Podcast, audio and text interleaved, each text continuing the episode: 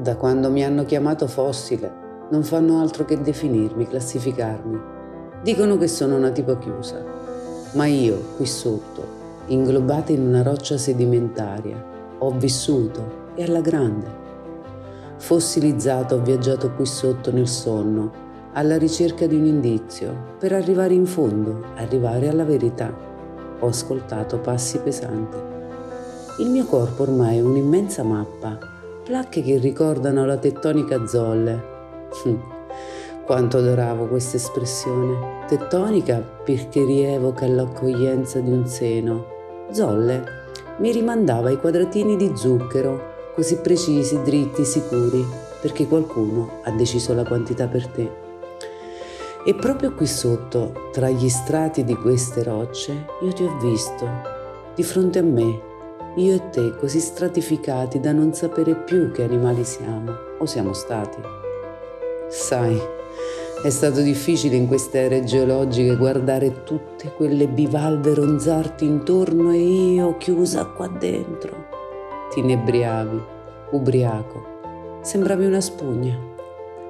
Io vivevo nella mia morte affinché tu fossi lì, fossi lì, fossi lì. Mi raddrizzo, i miei mille occhi verso di te, il tuo arancione verso il mio. Adesso bisogna procedere a uno scorticamento, anche se non mi va di ridurre a brandelli lo strato che finora mi ha avvolto e protetto ti dai da fare, ti sento prendere un ossicino sottile come un'unghia, stai cercando un varco in me, una fessura da cui cominciare. Genio. Vuoi sapere che animale sono stata? Il mio animale è un'ossessione per te. È stata l'ossessione a spingerti fin qui. Non riesci a guardarti dentro e scortichi me. Che pensiero bestiale. Mi tocchi, e il mio cuore inizia a ribattere, i piccoli polmoni a gonfiarsi, lo stomaco a ricercare cibo. E in questa competizione d'organi ho ancora il fegato per continuare, sperare di andare a fondo, sgusci tra le mie zampe per cercare delle crepe in cui penetrare e tentare di spaccarmi. Non spaccarmi il cuore proprio adesso che è ritornato caldo e pulsante dopo qualche milione di anni a riposo Trovi ancora forza, sollevi la sponda di una pesante pietra e cerchi di spingermi sotto, un po' come si fa con una noce sotto il culo di un bicchiere. Lo schiaccianoci non si sa mai dov'è. Continui, stringi con una violenza sconosciuta il mio guscio contro il tuo. Ma che complicità inaspettata. Ci siamo quasi, eh? Crack! Sarà il mio o il tuo? Non siamo in grado de- di capire da dove provenga il rumore lo so, lo so. Sei terrorizzato che si sia crepato il tuo strato e non il mio. Codardo. Come un dardo udiamo un altro rumore provenire dai nostri strati, più forte del primo. Adesso ci siamo, siamo frenetici eccitati. Pur di andare fino in fondo sarei disposta a morire esaurendo tutto l'ossigeno presente in questo buco, che non può bastare per due animali, a giudicare dalla cubatura. Non ce la faccio più.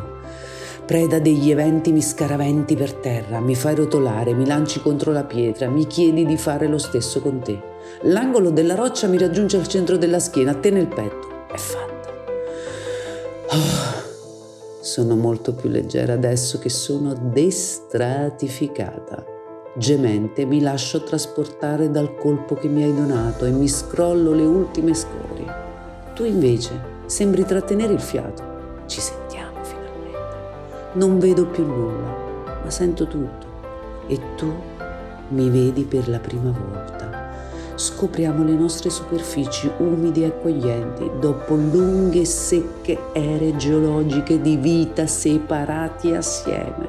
Separati, in roccia, io di qua, tu di là, ma senza sapere cosa ci fosse realmente sotto. Ti strusci tu di me, trovi le mie alette e mi dici Adesso ti sento, sei tutta bagnata e hai delle alette liscissime. Ti sembro bella io? Ma sì, sei una farfalla. Ora toccarti tocca a me. ti passo le mie esili e tremante zampe addosso, nell'oscurità. Sei liscio, accogliente, perfetto. La tua forma mi riporta al passato.